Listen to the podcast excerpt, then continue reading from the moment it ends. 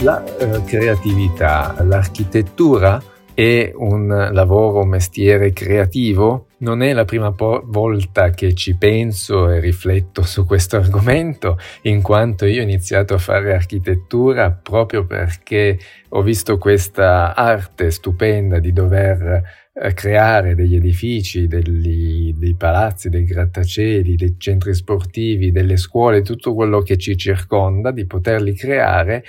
e insieme a una pratica, poi anche tecnica, di, di, scienza, di messa in pratica, insomma, di, proprio di praticità nel costruire qualcosa che non è poi cre- più creativo, ma c'era una parte bella di ideazione per poi anche poter realizzare qualcosa e vederlo appunto costruito. Quindi con questo ideale io ero pazzo dell'architettura, tuttora insomma sono appassionato e mi piace vedere quello che insomma costruiscono gli altri, nonostante poi ti scontri contro la realtà dei fatti e, e quindi la creatività secondo me va sempre un po' a diminuire.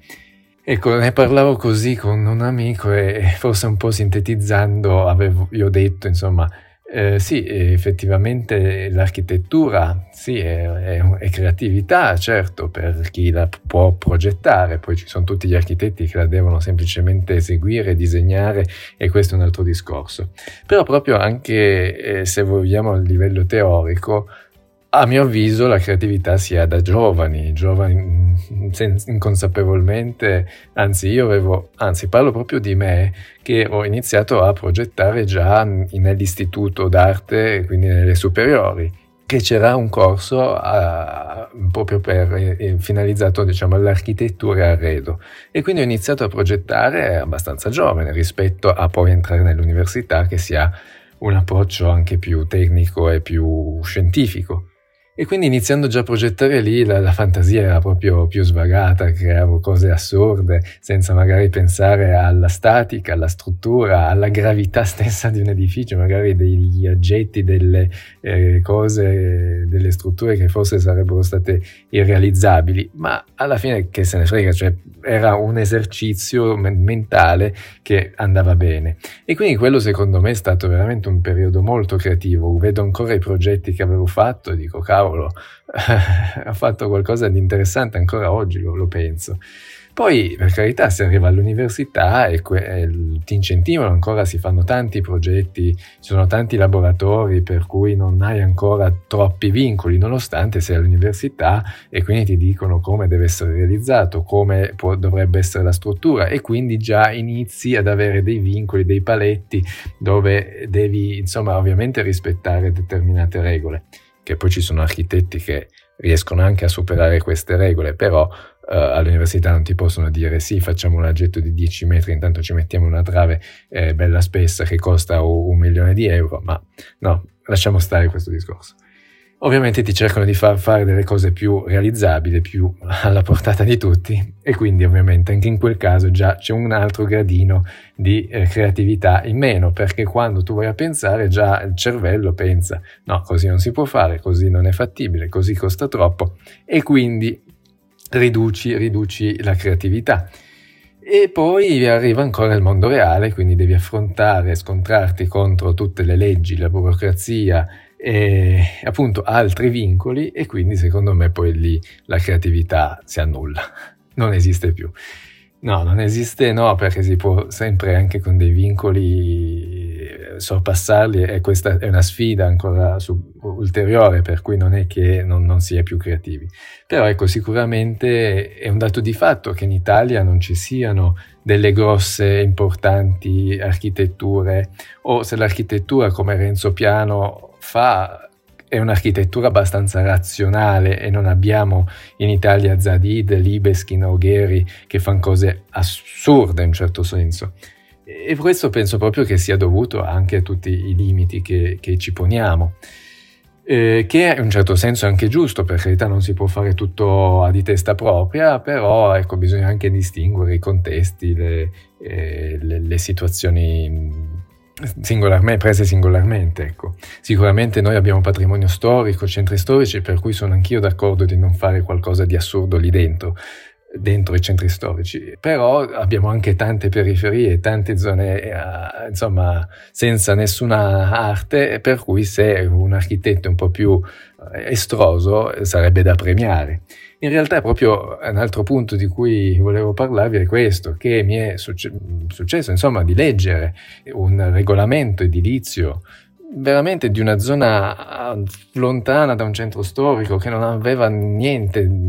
di particolare, ma il regolamento edilizio ti diceva che la casa deve essere eh, non superiore a tot uh, di altezza, il che ci sta, eh, deve seguire tutta una serie di misure eh, interne e esterne e questo ci può stare, però non mi può dire il colore, il materiale, il tipo di intonaco, gli infissi devono essere di alluminio color bianco, i, il, le persiane di, in PVC verdi, cioè il tetto in coppi.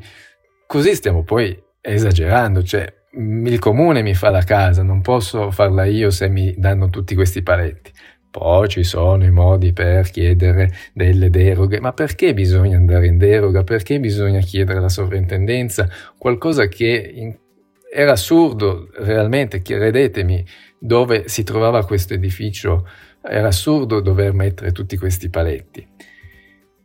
Ed è un esempio che appunto in Italia di architettura non, non, possiamo fare grossi esempi, mentre se andiamo già un po' all'estero, penso alle architetture giapponesi, loro sono folli, fanno cose assurde, ci sono case con eh, tappeti elastici o reti tra un, pare- tra una, um, un piano e l'altro eh, o altezze dove appunto se dormo dicono mi serve 2,70 metri che la legge italiana prevede allora lo faccio di 2 metri quasi magari eh, si inventano i, i, delle soluzioni abitative totalmente innovative ecco, diverse. Questo è un esempio. Però ecco riescono ad esprimere una creatività coraggiosi eh, però anche sicuramente le normative glielo prevede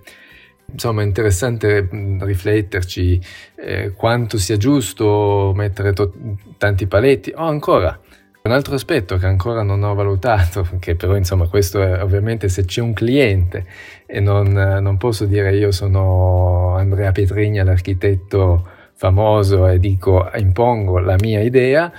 ma anche lì devi stare ancora ad altre regole che probabilmente il cliente vuole. In un certo senso, se voglio il lavoro, devo anche forse mediare tra la mia idea e la sua, però capite che anche in questo caso è un altro paletto che ti limita la creatività.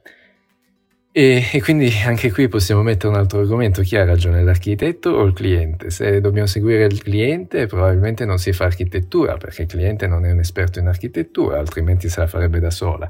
L'architetto magari vorrebbe usare di più per farsi pubblicità, per far vedere la sua bravura, ma alla fine deve anche stare alle regole del cliente. Boh, questo magari è un altro discorso, ma è sempre legato al fatto che pian pianino più si va avanti nell'età, intendo dire, mentre all'inizio la fantasia vagava il ehm, più possibile, cercava anzi di osare sempre di più per fare qualcosa di diverso che non si è mai visto, come l'arte dovrebbe appunto prevedere, nell'architettura poi entrano in campo tutta una serie di fattori che non, magari non te lo possono permettere. Ecco. E, e, sì, avevo fatto un, una puntata, voglio essere un architetto creativo e ecco, più o meno il concetto lo sto ripetendo proprio perché non si può forse essere eh, degli architetti creativi. Si può fare qualcosina, si può cercare di mettere qualche elemento creativo e poi anche il fatto per dire, anche pensando ai grossi architetti, le idee di Zadid, le idee di Renzo Piano sono idee che sono arrivate addirittura se le portano magari dall'università, sono, oppure nei primi anni, e poi ha funzionato e stanno ripetendo non, non, è che creano altre cose nuove. Quindi, se vogliamo, possiamo dire che Renzo Piano, Zadid, Gehry o Libeskin, grandissimi architetti dell'era contemporanea, stanno ripetendo un'idea che hanno avuto in gioventù. E mi sembra un po' questa, forse sintetizzando, forse banalizzando un po' il tutto, ma purtroppo, ecco, oggi avevo questo pensiero. Non lo so, cosa ne pensate voi? È un modo per riflettere. E spero che comunque l'architettura sia creativa e spero di un giorno di essere il grande architetto, di imporre la mia idea e quindi far cambiare le idee comuni, magari dovendo progettare all'estero e non in Italia. Non lo so. Una riflessione.